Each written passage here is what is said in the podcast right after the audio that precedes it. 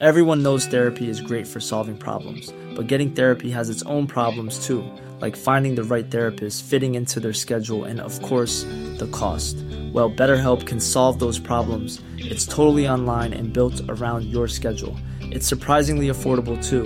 Connect with a credentialed therapist by phone, video, or online chat, all from the comfort of your home. Visit betterhelp.com to learn more and save 10% on your first month. That's BetterHelp, H E L P. Hey, I'm Ryan Reynolds. At Mint Mobile, we like to do the opposite of what Big Wireless does. They charge you a lot, we charge you a little. So naturally, when they announced they'd be raising their prices due to inflation, we decided to deflate our prices due to not hating you. That's right. We're cutting the price of Mint Unlimited from $30 a month to just $15 a month. Give it a try at mintmobile.com slash switch. $45 upfront for three months plus taxes and fees. Promo rate for new customers for limited time. Unlimited more than 40 gigabytes per month. Slows. Full terms at mintmobile.com. Mobile phone companies say they offer home internet. But if their internet comes from a cell phone network, you should know. It's just phone internet, not home internet. Keep your home up to speed with Cox. Cox internet is faster and has more reliable download speeds than 5G home internet. Cox is the real home internet you're looking for. Based on Cox analysis of Ookla speed test intelligence data Q3 2022 and Cox serviceable areas, visit cox.com slash internet for details.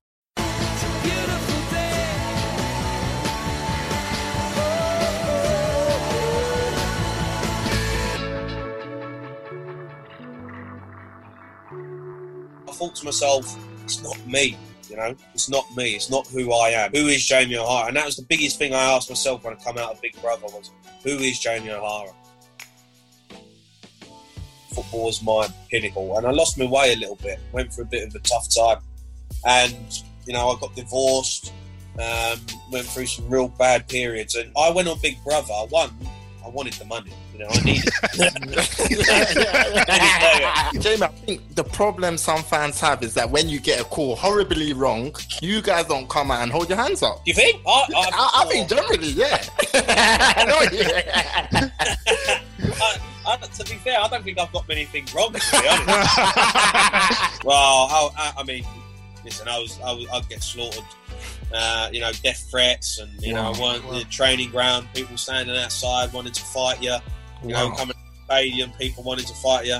You know, my, my ex was getting abused with my newborn son walking out the ground and stuff. So it was a horrible experience. When I got into that uh, the Tottenham team, Berbatov, Modric, Huddlestone, Jenas, Ledley King, you know, it was at, it was a, a brilliant Gareth Bale. It's, it's it's a good question, right? And it's probably one I've not answered before, but I always I always chat with my dad about this. Is the move to Tottenham? Probably I should have stayed at Arsenal. Did you support Arsenal? No, of course not.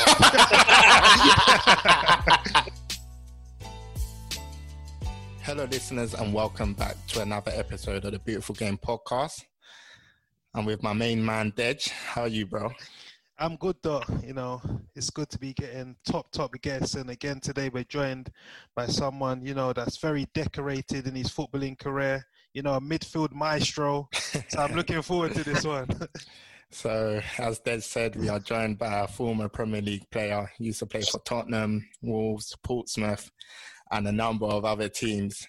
He's also a Sky Sports pundit at the moment. We see him, you know, giving views on the debates. Um, we welcome Jamie O'Hara to the platform. welcome, welcome, welcome, welcome. How are Thank you, you. Jamie. Right, yeah, we're good. We're good. We're enjoying it. You know, doing the podcast. Obviously, it's difficult times, but what can you do? You have to try and keep occupied, and that's what we're Mhm. doing. Yeah, you have to adapt, don't you? That's the f- biggest thing where you have to adapt and come in, uh, put yourself in different situations where you wouldn't normally put yourself in, and uh, you know, just try and get through it. We're all trying to get through it and stay healthy and stay safe. That's the main thing. Definitely. So, definitely. So, usually we start, you know, from the very beginning, but I think we're going to do something different today. Um, how how you finding this period? Because we were talking off air, and you were telling us that it's difficult. So, just give us a bit more insight into how you're finding this current, you know, pandemic situation. hard, really. I mean, the biggest thing for me I've struggled with is the mental side of it. You know, mentally it's been tough because I'm so used to being really busy at the moment. You know, like I've I've built up a sort of career in the media and football, again, where before I wasn't doing much and I really struggled mentally, but now to come, uh, you know, I'm, I'm working with Sky, working with Talksport, working with Billericay. So I was always out. I was always doing stuff. I was always busy. And now everything kind of just been put on hold a little bit. You know, still doing bits and bobs, but season's been cancelled. You know, Sky have stopped sort of doing the debate show, and uh, Talksport have gone down to one one a week. So it's been really difficult, difficult period to sit at home because I've never been someone that likes to just sit at home. I've always had a work ethic, always wanted to work hard. I've always wanted to be out of the house. Um, so I've had to adapt, and, and there's been days where it's not been easy. Yeah. So on a day to day, like, what's your current schedule looking like? Is it rigid and routine, or is it a bit all over the place now? What now? Yeah. uh, let's just say I got out of bed at about twelve fifty nine. okay, just one minute before this. no, no, I mean, um, uh, uh, I'll, get, I'll, normally get up at seven o'clock. I'm, I'm, I'm quite. I, I wake up early anyway. Um, spoke to the owners this morning at Billericay, trying to just set a, a couple of plans and stuff for when we come back pre-season or you know what, when that's going to be. So we'll have a plan A and a plan B. Speaking to some players again now. Obviously, the manager. I've got to try and build a new team for the new season for for whenever that may be. So um, you know, I'll get up in the morning, do that. Uh, I've been trying to do a bit of training, but I pulled me back the other day. I went, oh. yeah, it's one of them ones, you know, like the old school. Uh, yeah, I've done me back. So uh, I've been, uh, I've not been able to do nothing for a couple of days with that, but I've, I've been trying to train and tick over. Um, and then, yeah, just trying to eat healthy, really. Nothing crazy. I've been in, in, indoors as much as possible. Uh, I've got the garden out there and just train in the garden, do a few HIIT classes and stuff. But really it's just get up, morning routine, bit of breakfast, Billericay, do a bit of work. Sometimes I go and talk sport once a week, and uh, most of the majority of the times just stand at home trying to stay occupied. Um, Jamie, I just you know want to tap into your brains because we spoke to a fully fledged um, FA registered intermediary, and he was saying at this present moment a lot of the players mentally they're struggling. So what's your advice to, to players, especially the younger players? Oh, it's, it's, it's a good question and it's a tough one because it's I, have struggled as well, you know, mm. and and I try and practice what you preach a little bit. But I think that the best thing to do is just to try and remain positive and have that mm. positive mindset. Um, you know, it's a difficult time at the minute, uncertainty, uh, uncertainty around people's futures. Um, so that's really difficult. So if, if you know if you're a player, football player at the minute, you might have been let your, your contract might have been up, you might have been released, um, and it's really tough times. You've just got to use this as a journey mm. um, and use it as a platform to to try and better yourself in in terms of your mental aspects of the game. You know, I, you know. So for me, if I've been watching old games, I've been watching the league games of our mm. season, yeah. trying to stay occupied the worst thing you can do is sort of sit there and, and think about oh, I'm really struggling or I'm really down or this has all been released. You have to get on with it. You know, you're in this situation, we're all in this situation. You have to be positive and have that mindset. Whereas football will come back. Mm. Uh, I'll come back and I'll get a club or I'll get back playing and I'm going to show people what I'm about. So you know, watching old games. Uh, I've been watching league games. I've been watching uh, you know, games tactics. You know, going. I've been going on YouTube and watching Bielsa and you know the, the managers. I think we've got fantastic. The RB Leipzig manager, um, who I really like as well. Nagelsmann, so, yeah, yeah, Nagelsmann. Who I think brilliant. Um, so I've been studying them, studying their tactics and things like that. Keep your mind ticking over and keep you, you know, try and create some stuff, write stuff down. And then if you're a young player, I've been doing it as a manager, so you can do that in your game. You know, watch your game, watch people, watch players, watch games. You know, if you're if you're at a professional football club, get people to send you your your games, your DVDs and stuff, and, and stick them on and watch them. And you can always you can learn in a different way because obviously you've got a lot of time now to sit back and watch. Uh, and, and you know, most of the time when you're training all the time and playing, you might not do that. Yeah, so as you mentioned, you're manager of Billericay and obviously in the Conference South. Um, I often find when managers obviously manage at the top level, Premier League, and going down to like the non-league, it doesn't mm. really end well. You know, Edgar Davids at Barnet, that didn't really end well. So how are you finding it adjusting your standards to like a lower level of football? Yeah, it's tough. It's tough um, because it is it is different. I mean, you've got to find the right players and the right and the right people around you because um, there's there's some real good players in non-league, some real good talent, but it, it, it, can be it can be difficult at times because they're not the standards that you normally set for yourself and where you've been and the, what you would accept is, is a little bit different. Um, so I've, I've just tried to make it as professional as possible um, and get players who know that the standards that I expect, they want them for themselves as well. So like young lads who are trying to strive to get into the league, um, you know, and they want to have someone like Jamie O'Hara who's going to help them and, and, and they can learn off that. And then players who have played in the league respect it, but have dropped down because of you know age, injury, whatever. Uh, but still understand that the standards that are set need to be you know as high as possible. But it's not easy because you get players for you know Tuesday and Thursday evening for an hour and a half. You know, like it's part time we are, and so that for me is so difficult because you want to work on something, you want to improve a player, you want to uh, work on tactics. It's almost impossible to get what you want out of it. So you're relying a lot on the players to, to have that professional mindset. Yeah, so again, you're managing in the Conference South. Do you actually see a pathway out of that to like move up, you know, the tiers? We've seen a lot of good young managers, Gavin Rose at Dulwich, Dean Brennan, who's at Wealdstone. Yeah, he's and obviously, you know, the Cowley brothers have obviously made that progression yeah. into the championship. So yeah. do you believe that if you do a good job at this level, the opportunities will present themselves further on down the line. Yeah, I mean, look, it, it's so hard to get a job in football. You know, it's really difficult, and especially as a manager, there's only one. You know, there's one job at each club, so it's not easy. So um, it was it was always something I wanted to do. It was always something I saw myself doing. Uh, I didn't expect it to happen so quick, to be honest. You know, I was 33, uh, still still playing really, uh, but the opportunity come up to become the manager. Um, and you know, the the owner at Billericay said, you know, he really liked what my mindset was and my philosophy of how I wanted to do things. And he said, yeah, you know, like I'll give you the job. And I, I looked at it and thought it's going to be tough. It's not going to be easy, but it's a fantastic job to have. You know, it's one of the most talked about clubs in non-league. Yeah. They're a good, you know, there's a lot of talk around Billericay. Uh, there's a good setup, great stadium. And to be 33 years of age and have a, and to be a manager at a top non-league club for me, I thought if I do well here and experience, you know, my, you never know. You could go up with Billericay. You know, we want to mm. get promoted. That's our aim: get promoted, get into the National League.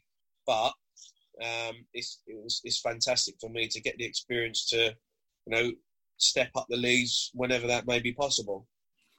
Jamie, quick question from me: Do you almost feel like your punditry work goes hand in hand with the managerial role you're doing because I remember Jurgen Klopp famously um, done World Cup punditry um, for the German TV, and he almost came to prominence in Germany. That wow, this is the next top bright young German manager. So do you uh-huh. almost feel that you need to impress when you're being a pundit? And that can, you know, make people realize that wow, this guy actually knows what he's talking about as a manager. Yeah, hundred percent. I mean, being a being a pundit is, you know, you get to talk a, a football and you get an opinion, and people listen to it. You know, mm. there's a lot of there's a lot of great people out there with a lot of knowledge of the game, um, but don't get the opportunity to to speak. You know, and I've, I've built up that opportunity to speak on Talk Sport and be a pundit and have that um, and that's took time. You know, that's not easy. You know, it's, it's, hard to talk on TV. It's hard to talk on the radio but you've also got to be prepared and you've also got to know what you're talking about. So people, you know, people people suss you out really. you don't know what you're talking about, especially on Sky, because when you're on TV and they're and they're coming to you live and you don't know what you're talking about, you're going to come unstuck. So. You know, so that that's put me in a good, um, you know, working with them put me on a really good sort of way to be able to speak and, and to prepare and always be ready for whatever comes away, you know. And that, that, that put me in a really good sort of frame of mind to, to be like, you know, I can handle standing in front of front of people, in front of, of players, and you know, talk football. And it's given me a bit of, you know, a bit more respect, in terms of people think you know he's on TV, he's talking well, he knows his stuff, and it opens doors for you. Yeah, so um, just going back to Billericay, as you mentioned, it's one of the clubs that have a high profile in the non-league. You know, Yeah. the colourful character Glenn Tamplin. Who, Yeah. you know, we've seen him on social media, and he seems to be a good guy. To be honest, you hear yeah. about some of the good deeds he does, and obviously, you made a few high-profile signings. Jermaine Pennant, um, other players as well that have come through the doors. Um, have you found when you're playing against opposition, they try and you know, draw you in to like a rough game to try and unsettle you, or when you're playing in the league, is it fair game? When I first come to Billericay, when when Glenn was there, and it was it was me, Pennant, Chesky, know, we had Foley, we had like sort of it was like a dream team. I mean, they just wanted they just wanted everyone just wanted to kick you. I mean, like it was like a cup final. Every time you got the ball, everyone just wanted to smash you because for them it was an opportunity to play against ex Premier League player who'd come now and there's that big football club like Billericay non-league now, and they're like, well, hold on, I'm playing for St Albans and Tonbridge Angels, and I'm playing against Pennant, O'Hara, and Chesky. Like, I'm going to smash these guys. You know, yeah, yeah. yeah, I'm going to, I'm going to two foot, I'm going to foot these guys. So I had, you had to overcome that a little bit, and it was tough. You know, it wasn't easy. You know, some good players. I found out very quick, like this level. You know, like there's some good players, like raw ability players who haven't had quite the opportunity to get into the pro game, but still decent. You know, fit. You know, know the game. So I was really surprised, but I was also impressed, and I, and, I- and it, it changed me a little bit um, because I was like, well, I need to butt my I need to butt my ideas up here because you know I, I can't be Jamie R and coming to play for Billericay and look like a clown. Do you know what I mean? Mm. Like, yeah, yeah. you know, like I need to I need to sort myself out. So got myself fit again, and had you know we won the treble and we had a good season, and then it put me in a it, it gave you a little bit more respect at that level in terms of people go, you know what, he's not just come here for a payday. He Mm. actually respects the level, respects the players, respects the managers, and he's here to actually do you know do something. You know, and that's why I think I've stayed there for a lot longer than you know some of the other players. Um, moving on to the embryonic stages of your playing career, if I'm not mistaken, you started at Arsenal. Um, I'm sure Tottenham fans don't want to hear that, but how did you fall in love with the sport? Um, it, it, it was falling in love with it. It just become really natural. I mean, my my brother was he was older than me. He's four years older than me. My dad always loved football. Always loved. Uh, he was he, he wasn't a bad footballer. He played sort of semi-professional. Was, you know, was half decent. Um, but when he had my brother, he, really tried to get him into football, um, and he weren't having none of it. weren't interested at all. He was really different to me. My brother still is, but it just it, it- so my dad didn't bother with me because he thought, Mm. oh, that when he had me, he thought, oh, he's going to be the same. So I didn't really start picking up a ball and stuff till I was about six. Mm. And And did you support Arsenal? no, of course not. Come on. Um, no, was, we was always Tottenham. We was always Tottenham. Um, but yeah, when I started playing, I, I just loved it, and my, and my dad realised was, wow, he's he's good. You know, he's got a talent. So uh, the reason I went to Arsenal was at the time uh, I was actually at Chelsea from seven years of age. Um, Chelsea scouted me. I was playing under nines, and I was in a cup final, and I was seven. And, I- and they said, "Look, can you come and train?" And I trained at Chelsea. It was a really good academy as well. Um, but when I got to eleven, the Chelsea academy was too far to travel. It was really long distance for, for my family.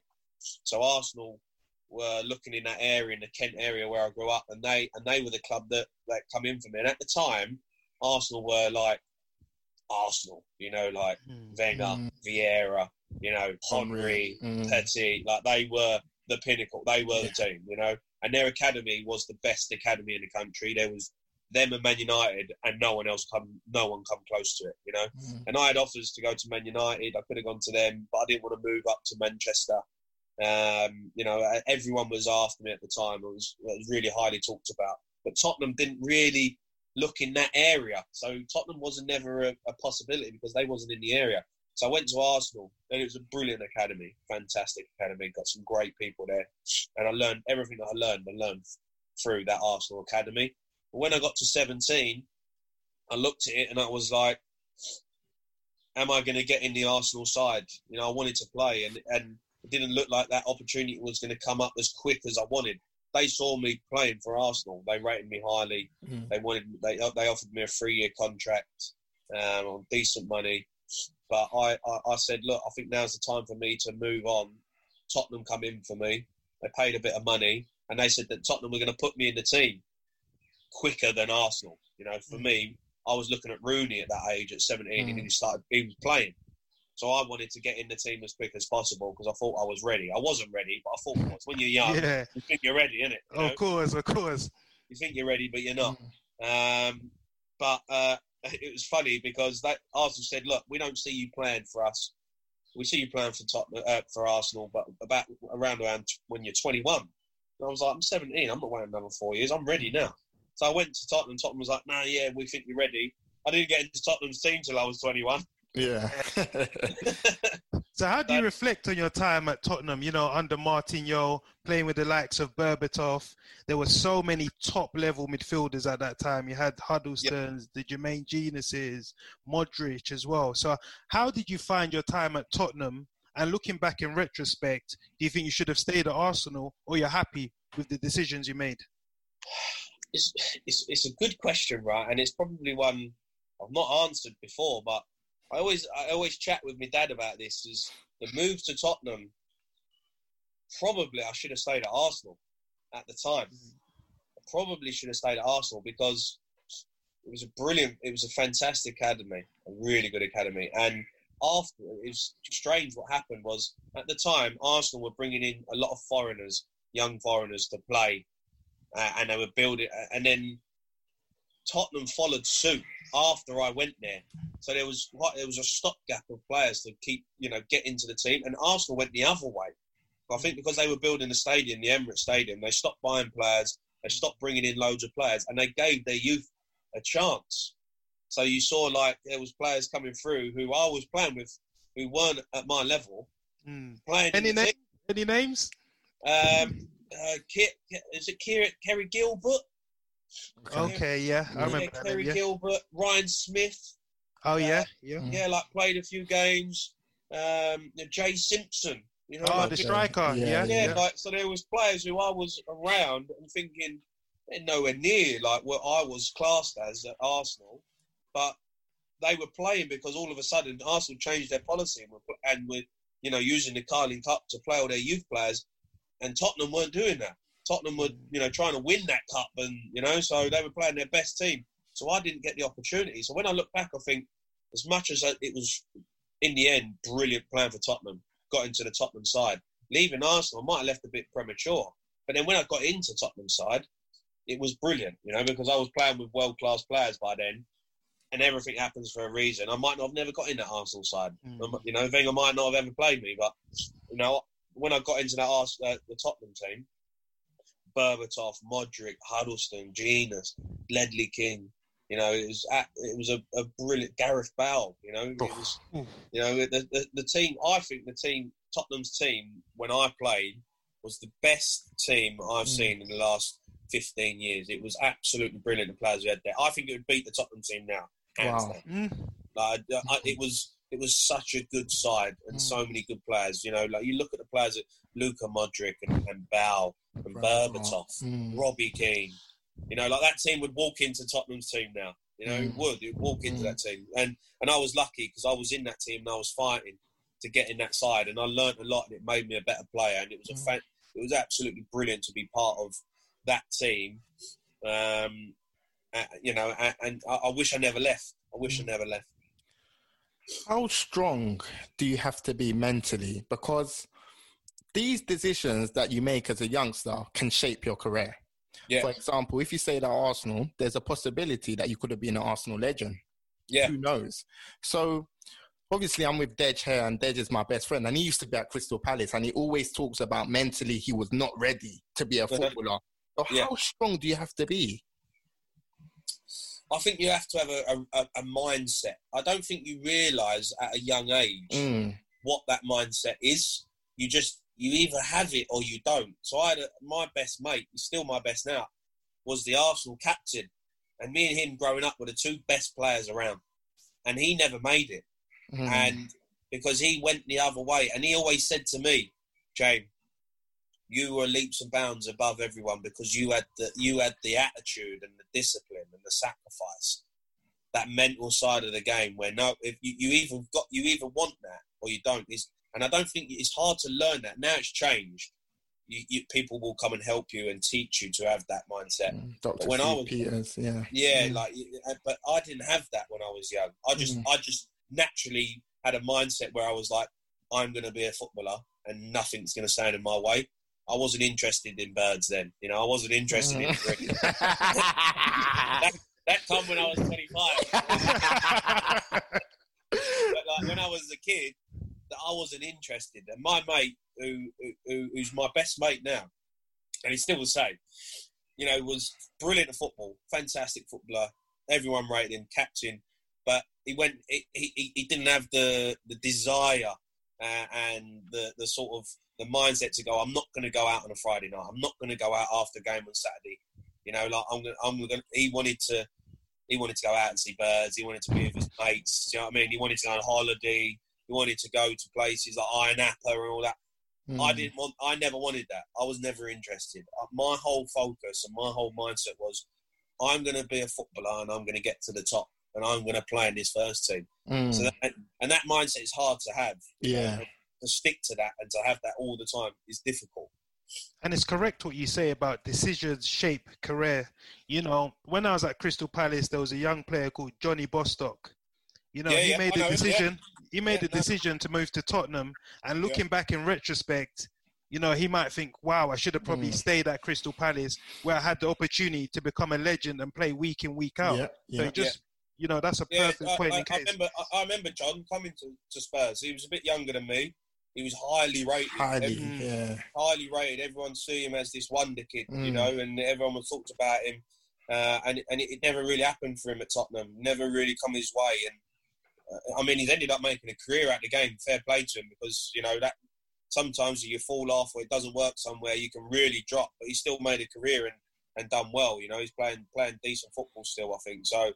He's done well. But yeah, I mean, decisions are huge. One one wrong decision in your career can really affect you. Like I, I signed for Wolves, um, which was a big money move. I went there. The contract was great. I thought that was it. You know, I was really going to kick on, and it was the complete opposite. You know, I had a nightmare. Mm, so yeah, we're going to move it on to your time at um, Portsmouth. Obviously, you had some loan spells from Tottenham as well. But at Portsmouth, I think it was the 09-010 season. How was that season? Because on the outside, you could see Portsmouth were a club in ruins, Mm. financial crisis, relegation, cut adrift. You know, there was a lot of asset stripping. So Yeah. being a player in and around that environment, how is it psychologically to be going through, you know, people's jobs at risk, the team's Yeah. performing well, there's managerial upheaval. So how was it? It was it was difficult, you know. It was a difficult situation to be in because there was a lot of good people at Portsmouth, and I love that football club. Still, really, you know, still love it now. Um, and there was a lot of people that had been there for a long time through everything before they had the the highs, you know, like of AC Milan and Harry Redknapp and all the players coming in. There was a lot of people there before that, and they were the people that were suffering the most. You know, they were the people that lost their jobs they were the people that lost out. So that was it was really difficult period. Um, but for me, it was it was for me it was a chance to show everyone that I was a good footballer. You know, I was on loan, so I didn't have the I didn't have the issue of oh I'm, I'm, I might lose my job or I'm not going to Mm. have a contract because I always had the backing of going back to Tottenham. You know, I always had the three year contract, and it was for me. It was like you know what I'm going to come here you know, because I could have gone o- other places. I could have signed for Birmingham. I could have signed for Sunderland. Um, but for me, I, I chose Portsmouth because I always liked playing at Fratton Park. I always liked the people there. Yeah, and I, and I just thought I'm, I'm going to play week in, week out. You know, they're struggling. They need players, and I'm going to play week in, week out in the Premier League, and and be the main player. Mm. So that that for me was the biggest thing, and I thought I just want to go there and show everyone. And you know, we went on a ma- on a crazy run in the FA Cup, got to the Yeah. final, Yeah, yeah. which was which was you know special moments. We got relegated. We had we had a ten point deduction. Yeah. You know, it was a crazy, crazy place to be at the time. but it was weird because in the end, you just thought, right, let's just play football. You know, can't Mhm. control anything else. I'm not in control of anything else here apart from me on the football pitch. So let me just be the best person I can be on the Yeah. pitch. People who are going to come and still pay to come and watch us play. Jamie, how is it? How is the experience, you know, when you're on loan? Because from the outside looking in, fans think, yeah, we've got you, but you're not Yeah. ours. Yeah. So do you almost feel like you're you have a loyalty to the to your loan club, or are you thinking about the bigger picture, going back to your parent club? it, it's for me. I was always on loan to get experience. You know, like Mhm. to go and get experience to go and better myself at, say, Tottenham. Um, some players go on loan where they're not going to be involved. You know, at that club, and they look and they think, well, I need to go out on loan because I'm not going to play at Tottenham, Mm. or I'm not going to play whoever they, wherever they are.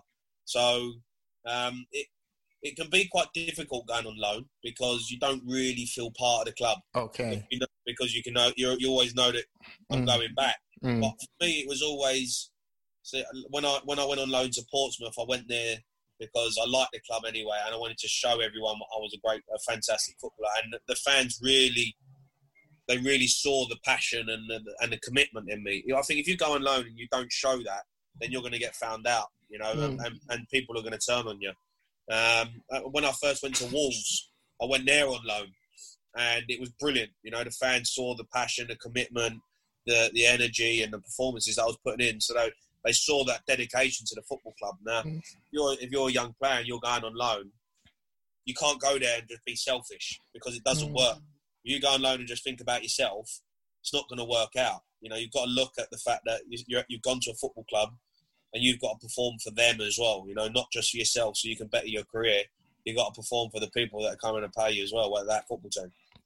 Jamie, um, do fans like play a factor in terms of your future? For example, if they're chanting, "We want you to stay, we want you to stay," does that almost, you know, make you feel like, hmm, maybe I can have a future at this club, or do you just ignore that and you know that you're going back? No, I mean, listen. If, if fans fans are singing your name and, Mm, and you're doing well there and they appreciate you, that's what you want as a footballer. You want adulation, you know. And mm, you know, when the fans are singing your name and, and singing your praises, you sit there and think, you know what, Well, I, I could be really happy here. You know, like you can be really happy. I had that. I mean, I, I remember playing for Portsmouth against Wolves, and I got eight Player of the Season awards that season at, at Portsmouth. And obviously, I knew I couldn't sign for Portsmouth because they didn't have the money. They was on the way down. But Wolves are actually saying, "Sign him up, sign him up." um, and it's crazy because I got injured at the end of that season. Um, and when I come back, I went on loan to Wolves. That was the club, and and and that stuck with me because the Wolves fans, you know, I knew as soon as I went there that the fans were going to take to me. You know, they were going to be like, "We wanted him, and now he's here." And I think that's massive. You know, as a player, that the fans actually really like you. Yeah, so as you mentioned before, you know, you went to Wolves, um, you finished 17th in your first season, you know, narrowly escaping relegation, you know, on the final day because results went your way. Then the following season, you No, got no, no, it didn't go our way. I scored. I scored on the final day to help keep us up. yeah, yeah. So obviously, then the following season, you got relegated, you know, finishing 20th. And that season, the whole team seemed to, you know, unravel. I remember Mick McCarthy getting sacked, Terry Mm. Connor getting put in charge of the team. Yeah. How was it being in that dressing room? Because from the outside looking in, we see players and, you know, pundits can say, oh, they're not trying. You know, they Yeah. throw their toys out of the plan. But being inside of that dressing room, how was it? it was hard. You know, it was really upsetting because I'd never experienced um, that where I was at the football club and you know a manager had got the sack who had been there and done great things. You know, got the sack and then we were we were responsible. You know, I felt responsible because I'd gone there as a big money player. Um, and it hadn't worked out. You know, we wasn't playing well we, we, we lost, we, you know, we were losing games and, and, you know, it wasn't a lack of effort. We just weren't good enough. The Premier League stepped up a level and we didn't, you know, Mm. that season where we stayed up, we needed to you know, I signed for the club after I was on loan, and I actually signed. And then that season, I thought we'd really kick on. We signed Roger Johnson, who was a good player at the time, but we needed a few more. You know, we needed four or five new players who were going to really take that team to the next level, and we didn't. We didn't get them. Uh, so we struggled that season, and it became really hard. Mick lost his job, which I thought was a big mistake. You know, when Mick lost his job, we had ten games left. I remember it, and we was only in the relegation zone on goal difference, and I think we had a game in hand, and and they sacked him, and then they sacked him because we lost to West Brom, which was a local derby, four Yeah, one. yeah, we got yeah. we got battered. You know, we weren't good enough. You know, it was terrible. But we sacked him, but they didn't have a plan in place going forward.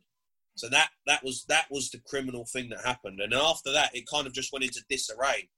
You know, the players were all like, "Well, what's going on? We've got ten games left to save a season, and you you sacked Mick and then give the job to Terry Connor, who was assistant manager who never Yeah, wanted no, the job, Yeah, no experience as well. no experience. He never Mm. wanted the job. Mm. So it was it was crazy, really, what happened, and the players all kind of, you know, we, we was trying to we was trying to win, and we were trying, and but, but listen, it weren't for a lack of effort, but we didn't have any guidance, and we didn't have any sort of tactical plan to win the last them games to get results in them games. We ended up losing all of them. We didn't. We didn't. We ended up not getting a point. Yeah. You know, it was, Yeah. And it, it, uh, the players took a lot of stick. Let me tell you, I took the most stick. I got absolutely slaughtered.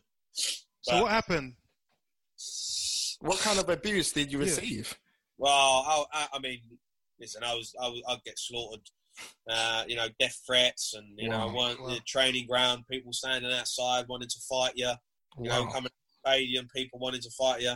You know, my, my ex was getting abused with my newborn son walking out of the ground and stuff. So it was a horrible experience, Mm. really horrible experience. And it was, and you know, it, it, it changed me a little bit towards football fans. You know, you know, I thought, you know, I, I'd I'd given all I could, and that I was we wasn't good enough as a team, as a collective. But they singled me out to be. Why do you think they did? Because you were the big money signing, or because you had this image around you, or what do you Yeah, think it was? It was a bit of both. I think you know I didn't help myself a little bit with the image that I had around me. You know, which I never wanted. You know, I never I never really wanted that image around me, but it come because obviously I had a high profile relationship. I was in the papers quite a bit with you know and. It, uh, yeah, and then I was the big money player. I was the big money player that come in, and it hadn't worked out. So they targeted me, saying, "Oh, you're not taking it serious," and blah blah blah. And I was, you know, football was all I ever wanted to do, and all, all I ever wanted to do was walk out at Molyneux and, and play well, you know. And it, it didn't happen. I wasn't. I, I picked up a few injuries, and it just didn't happen. It didn't happen for me, and, and it was just a bad time. And I took a hell of a lot of abuse and a hell of a lot of flack when there was a lot of other players there who were nowhere near pulling their weight, you know, as well. You know, it wasn't just me.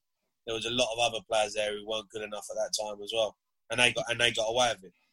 Yeah, so Jamie, um, Wolves, you know, achieved the unenviable task of getting the double relegation. Yeah, So after that season, I think relegated again. yeah, Ståle Solbakken was put in charge. Then obviously he got sacked.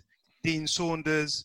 So again, dropping down a level, do you still think the players in the Premier League weren't good enough for the Championship, or then does it become about mentality that is Confidence. running and seeping through the club?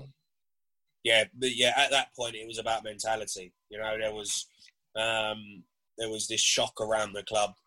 Uh, there was no direction. There was no guidance on where we were going, and you still see it now. You know, like Stoke have done the same thing. You know, like Mm. they're struggling. You know, the, you don't think just because you've dropped out of the Premier League that you can't get relegated again because you can. You know, the Championship is a tough, tough league, and there's some very good teams. And if you're not prepared to go into that season ready to go, then you're going to struggle. And we did. We struggled. We still had the, you know, like we'd, we'd just been knocked back and got dropped out of the Premier League when everyone thought that was it. We were going to kick off. You know, we were going to really go on in the Premier League. We didn't. Got relegated. Still had the same squad of players, but didn't have the right, didn't have the right guidance. Didn't have the right manager. Didn't have the right setup to be successful in the league.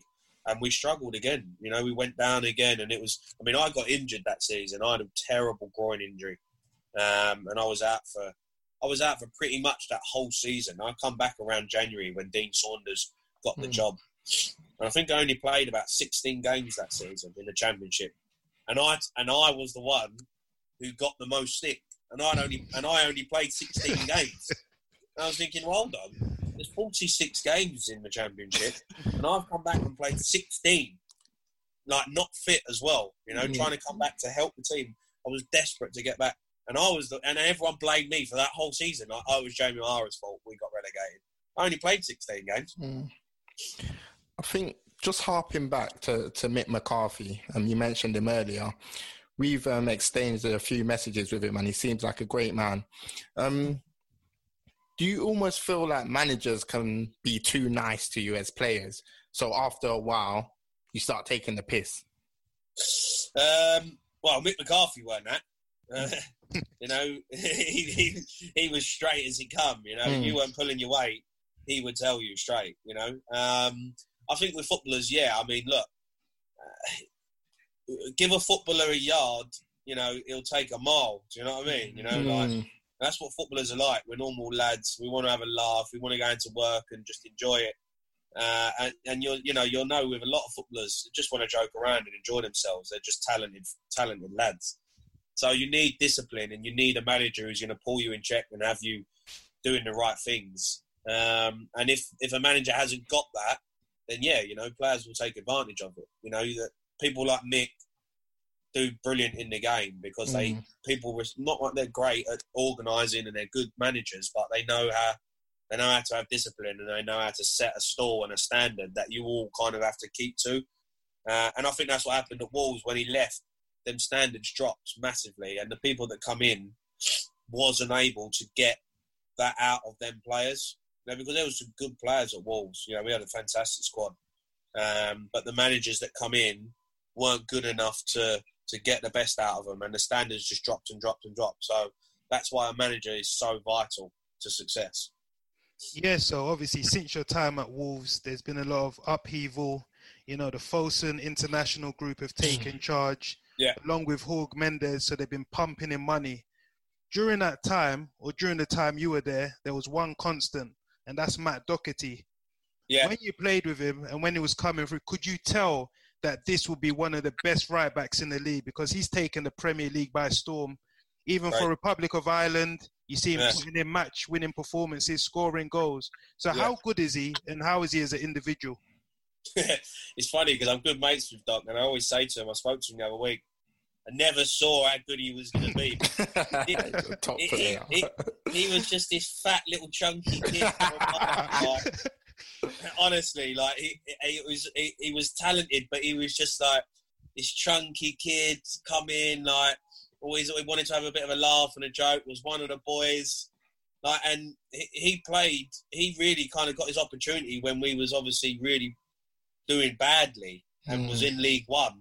And that's when he got his chance. You know, I think if Wolves are in the Premier League, he might not have never got that opportunity. Mm. You know, so his opportunity come through the failure of Wolves at the you know at our time, and then he he just went from strength to strength. He's he's played brilliant in League One, was brilliant in the Championship, and then when these new guys come in, I mean, he was good. Don't get me wrong, he was good, and you know he's a mate of mine, and I take them. We have a laugh and take the mick. Like he was good, but I didn't think he was that good, you know. And then mm. now I speak to him like like wow, you know, like he is for me one of the best right backs yeah. in the league you know, in the league by my, and, and, you know, and I think someone like Tottenham should be trying to snap this guy up, you know, you know, and they should be trying to go for someone like him because he's a top top footballer now, and he's done so well. He's still a normal, he's just still the, the the normal guy though. Still like when you chat to him, you still feel like he's that normal fat kid who just wants to have a laugh and comes in and has a joke. He's still that guy, but you know he, he's turned into a, an absolute fantastic footballer um, who's done you know brilliant things for Wolves there. What? So, Jamie, are you saying you will have him ahead of the Ivory Coast fullback Serge Aurier at Tottenham? Oh yeah, yeah, yeah. wow. I, if I, I think losing some Tottenham lost to Trippier, I thought was I thought was a good right back. You know, and I, he had a bad season, but I thought it was a good right back. For me, Matt Doherty walks into Tottenham's team. Walks wow. into. So where would you place him? Would you say it's maybe Trent, Pereira, then Doherty, or? How would you rank? Uh, yeah, I mean, look, it, it, to get on that sort of level of sort of the Trents, then you know you, are talking top. But yeah, I mean, he, I would, I would put him at the, I'd put him in top five right okay. backs in, in, the country, right? Uh, you know, in in the country. For me, when you think of right backs and you think of, you know, when you think of a, an attacking right back right now, the first instant you think Trent, and then you're thinking, you know, Doherty, you know, and Wan-Bissaka. But after, you know, like, mm. yeah, you know, there's not many after mm. where after Trent where you're not thinking Matt Doherty. Mm. Yeah, so um, obviously I want to quickly go through your time at Fulham. Um, you yeah. had a season there, I believe, where you finished 20th. Um, there was a few good players during your time there. Obviously, there was Ross McCormack, who formed a great partnership with Moussa Dembele. Yeah. This is a player that we've seen move to Celtic on a free, and he's now got his move to um, Olympique Lyonnais, where he's banging in the goals. Yeah, he's good. Yeah. And, and now he's linked being linked with clubs, you know yeah. top clubs like yeah, Manchester United, Chelsea, yeah. Tottenham. How good do you think he is? And do you think right now he could start for one of those superpower clubs? Um, I'm, it's tough because I remember him when I played with him, and I think he's developed a lot since then. When I played with him, he was really raw. You know, like he was a goal scorer, he was a finisher. We had a them two, them two scored goals for fun. You know, you they would you would always be in the game. But also, he'd also miss a lot of chances, Moose. You know, like a lot, where you was thinking, you know, he's not clinical enough, and that's why he's playing at this level. And then all of a sudden, mm. he's gone. He went to Celtic Mm. Absolutely smashed it there, yeah. and then it's gone on again. You're like, well, this guy's obviously developed that now to another level where he's a top top player.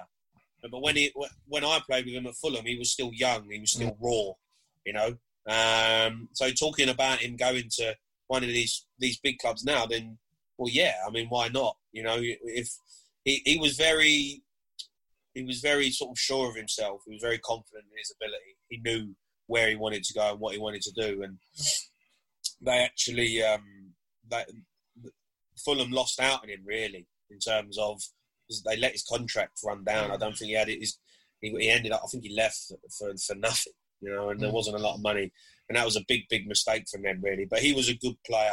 So how was he as a character as well? Like, was he down in tools because he wanted to leave, or was no. he still a positive influence in the dressing room?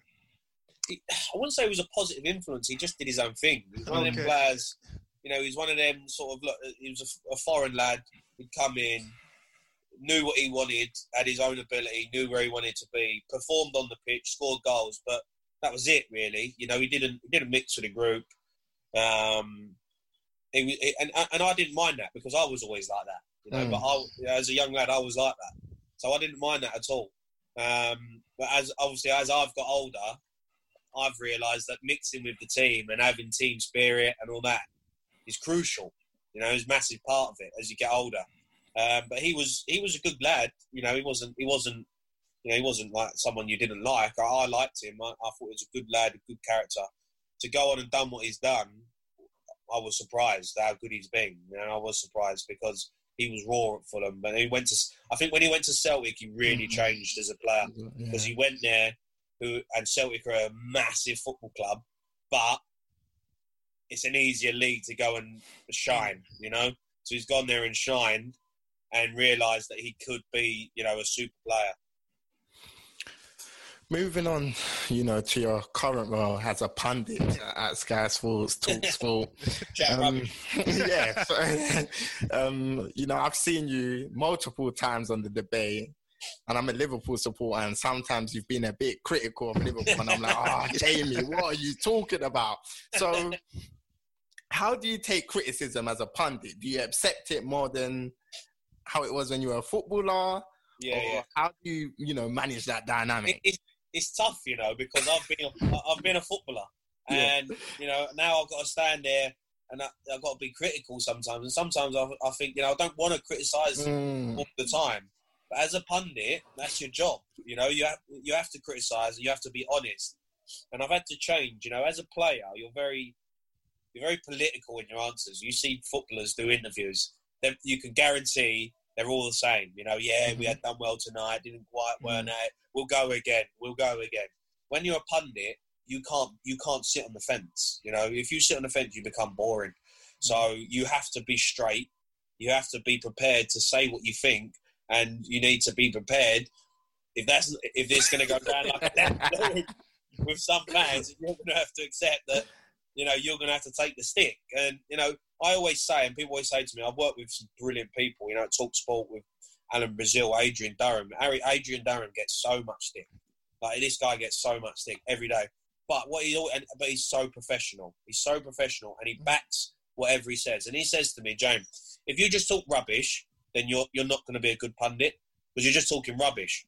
But if you if you say something and you can back it with a detailed argument, then it's your opinion, and that's all it is. Mm-hmm. Being a pundit is just your opinion. You know, you, you you don't have to be an expert. I'm not a mm. data analysis of Liverpool and, and trying to you know do all their data.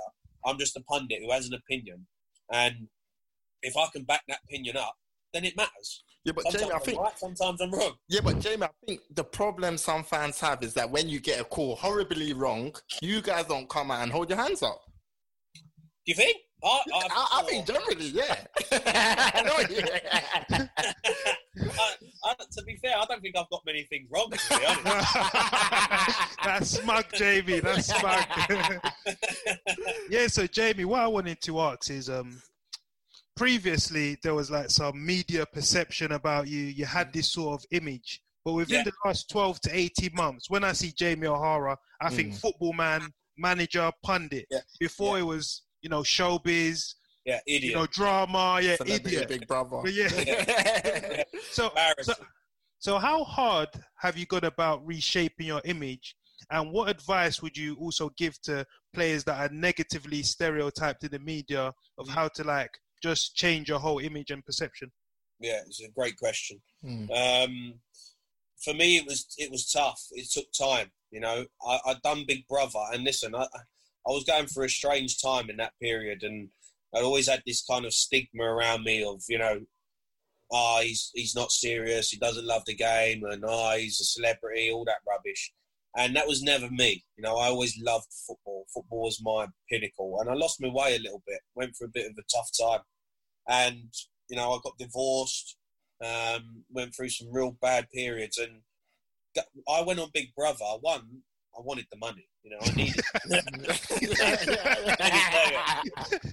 me tell you, it was like it was like having a three-year contract. That money. Wow. There was, you know, it was serious, serious money, mm. and I was at the point where I needed that money. You know, I need. I, I was at a point in my life. I didn't have a football club. I wasn't at a contract.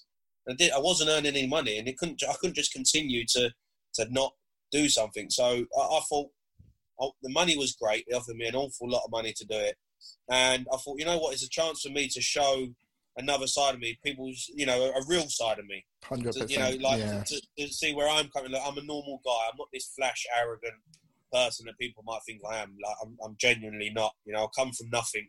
Come from. I lost my mum. I've come from a normal background, you know, and I've done well and built up. Yeah, I've done nice things. I've, I've owned nice cars. I've had nice houses. I've gone to nice places, but I'm still just a normal person, a normal guy. So I wanted to show that, and, it, and that come across great. And that was the first stepping stone of changing people's perceptions of me was that show, and I thank them for that because mm. I come across well in it. Um, yeah, you did. But when when I come out, I, I realised I wanted to be back in football. You know, I thought to myself, this is great. I'm getting offered all these shows, you know, celebs go dating, you know, dancing on ice, you know, like to do all these, and it was, and the money was good. But I thought to myself, it's not me, you know, it's not me, it's not who I am, it's not who who is Jamie O'Hara, and that was the biggest thing I asked myself when I come out of Big Brother was, who is Jamie O'Hara? What am I? And I realised that I was I wanted to be in football, whatever that may be. I wanted another, I wanted another shot at football, and whether that was in media, whether that playing, um, I wanted to get back into it. So I, I, stepped away from everything that they were asking me to do. You know, all the to go to the events, you know, the red carpet events all the mm. time, to be seen out all the time. Mm. I just I wanted to step away from it and, and solely focus on building a career in media and football and making sure I'm in football. And that that that chance arose with Billericay. You know, they gave me the opportunity to play again. Talk Sports started using me. Hmm. And Do you think time- going? Do you think going on Big Brother sort of blacklisted you from professional football clubs? Do you think that was a black mark against your name? yeah, that was it. After that, yeah, I knew, I knew, I, I knew after that doing Celebrity Big Brother, I knew I wasn't going to go back professional again at that time to be a player. You know, Mm. because I think straight away, I mean, there, there might have been some opportunities if I really, but I wasn't. One, I wasn't fit enough, and two, I, I, I'd lost at that time of that that that sole moment of when I was on Big Brother. I wasn't in love with the game. I wasn't in love with the game because mm. I'd lost. I'd, I, there was too many politics and too many things that had happened where I thought, you know what, I'd had enough. I wanted to get away from football and I needed to reset myself. And you know that, and and and now I look back, I think, you know what, it was the right thing to do because I mm. did. I reset myself and I realised how much I loved football and how much I needed football in my life. Yeah. And, and, and when I reset myself, I actually come back and realise well, I'm not. I might not play professional football, but I want to be in football. Yeah. Jamie, during these um, challenging hardships, how important was your support network at that time? At the time, uh, now or, or or then, Back then, during um, that period of Yeah. you know mental turmoil, as you said. Yeah, yeah, it was tough. I mean, there was times, um, there was times when I really had to dig deep, really, and it was having family, having real Mm. friends, like real friends around. Yeah. We know we all know that we're, we're grown up. Like real friends uh, are, are not easy to have, and they're not easy to find. Mm. I've got I've got probably four real friends, you know, who I who I can rely on with my life. Um, and you know, my missus, who I've met now, I've been with, I've been on and off with her for five years, but we've been together solid now, you know. And w- she she helped me through a lot. You know, she stuck by me when I was down. She stuck by me, and I think when you got people willing to stick by you and see the potential in you, and the friends and that who are always going to be by your side and help you through their moments, that's when you know you start to build up again and you start to find a journey. I realised I had so many fake friends around me in my Mm. life who just wanted to go out when I was, you know, getting a nice big table at Libertine Club in London. Do you know what I mean? Or you know, so, going Jamie, are, are you saying that people almost used you for your money? yeah, of course. I had loads of clingers on, loads of clingers on. Wow. Yeah, um, I used to have loads. I had loads of them around me. You know, it was like part, I call them party people. You know, Mm. they're, they're with you for the party, but they ain't with you for for the real thing. You know, Yeah, yeah. going to be there. They're not going to be there when you, when when you're needed them the, the most. Mm. So Um, Jamie, so what advice would you give to youngsters? Because you get a lot of footballers now earning good money. Obviously, they've got the fame. People want to Mhm. be associating themselves to them. Yeah, So what yeah. advice would you give them to like notice these trends and try and weed them out? the best advice I can give is never forget why you started playing football. You know, because we all we all started playing football because we love football. Mm. You know, and then these lads now who, uh, who can earn an awful lot of money at a young age, they get everything thrown at them and everyone thrown at them. And the, and the key is to stay with that, that single-minded focus of where you want to be and what goal do you want to be and who do you want to be as a person. Don't lose yourself Mm. in the media. Don't lose yourself to the fame of it all. Stay the focus, keep the mindset, and stay on that path of I want to get to where I want to get, and wherever that is, whether it's a League One player, Championship player, Premier League player, or world class player, you Mhm. have to have that that focus and that mindset to stay on that single minded path because you can stray, and straying's fine. We're all going to do. We're all going to go out. We're going to do nice things. You're going to do whatever you want because you're young lads but just don't ever stray too far from it where you can't get back. Yeah, so Jamie, last one from me. Um, obviously, you've had a glittering career. As I said, I think you're a top pundit. Obviously, you're doing the coaching. So, what does the next, let's say, two to five years hold for Jamie O'Hara, and what do you want it to hold? So for me, uh, my vision is is to be a regular on, on Sky Sports. You know, a Sky Sports pundit. Um, you know, I'd love to get on the the soccer Saturday stuff one day. You know, because that's where the you know real good stuff is, and you know, I'd love to do a bit more of the the the analysis stuff. You know, like the Carragher and Neville. I love Yeah. all that stuff as well. So doing that, you know, with Sky is fantastic. I'd love to present my own show on mm. talk sport. I'd like to have my own show uh, one day in the future, which would, you know, where, where I think I could, you know, I could be really good. And managing wise and coaching is just to keep learning. You know, keep learning, keep improving. Get Billericay promoted win the short term would be would be a dream uh, to get them up into the National League. And then as a manager or a coach, you know, I want to be in the professional game. You know, in the championship, wherever that may be. Um, you know, and and being and being part of football every day. Jamie, it's been an absolute pleasure. Um, thank you for coming onto the platform and speaking so openly no, no about your, your future prospects and your career. Um, so we're going to leave it there, gents and ladies. Um, this episode is going to be on YouTube. Um, to see a full array of our content, um, please check our Apple and Spotify's. We're the Beautiful Game Podcast. The Twitter is at, at podcast underscore TBG. Instagram is pod underscore TBG. Subscribe to the YouTube channel. And if you want to get involved in the debate, use the hashtag TBG pod. Once again, Jamie, massive shout out to you. Thanks, Jamie, man. Thank you for coming on and supporting. Thank you. And we're going to leave it there over and out.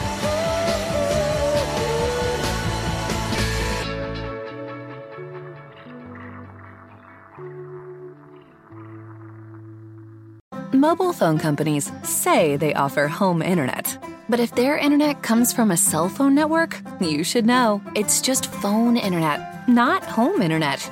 Keep your home up to speed with Cox. Cox internet is faster and has more reliable download speeds than 5G home internet. Cox is the real home internet you're looking for. Based on Cox analysis of Ookla speed test intelligence data Q3 2022 and Cox serviceable areas, visit cox.com/internet for details. Hey, folks, I'm Marc Maron from the WTF Podcast, and this episode is brought to you by Kleenex Ultra Soft Tissues your ally to help tackle your allergy symptoms this season. I love the change of seasons, but nobody loves pollen and all those other things floating in the air that make you sneeze during this nice weather. Kleenex Ultra Soft tissues are hypoallergenic and allergist approved. So fight back against watery eyes and runny noses without worrying about irritating your skin. For this allergy season, grab Kleenex and face allergies head on. Planning for your next trip? Elevate your travel style with Quince. Quince has all the jet setting essentials you'll want for your next getaway, like European linen, premium luggage options, buttery soft Italian leather bags, and so much more. And is all priced at 50 to 80% less than similar brands. Plus, Quince only works with factories that use safe and ethical manufacturing practices. Pack your bags with high-quality essentials you'll be wearing for vacations to come with Quince. Go to quince.com/pack for free shipping and 365-day returns.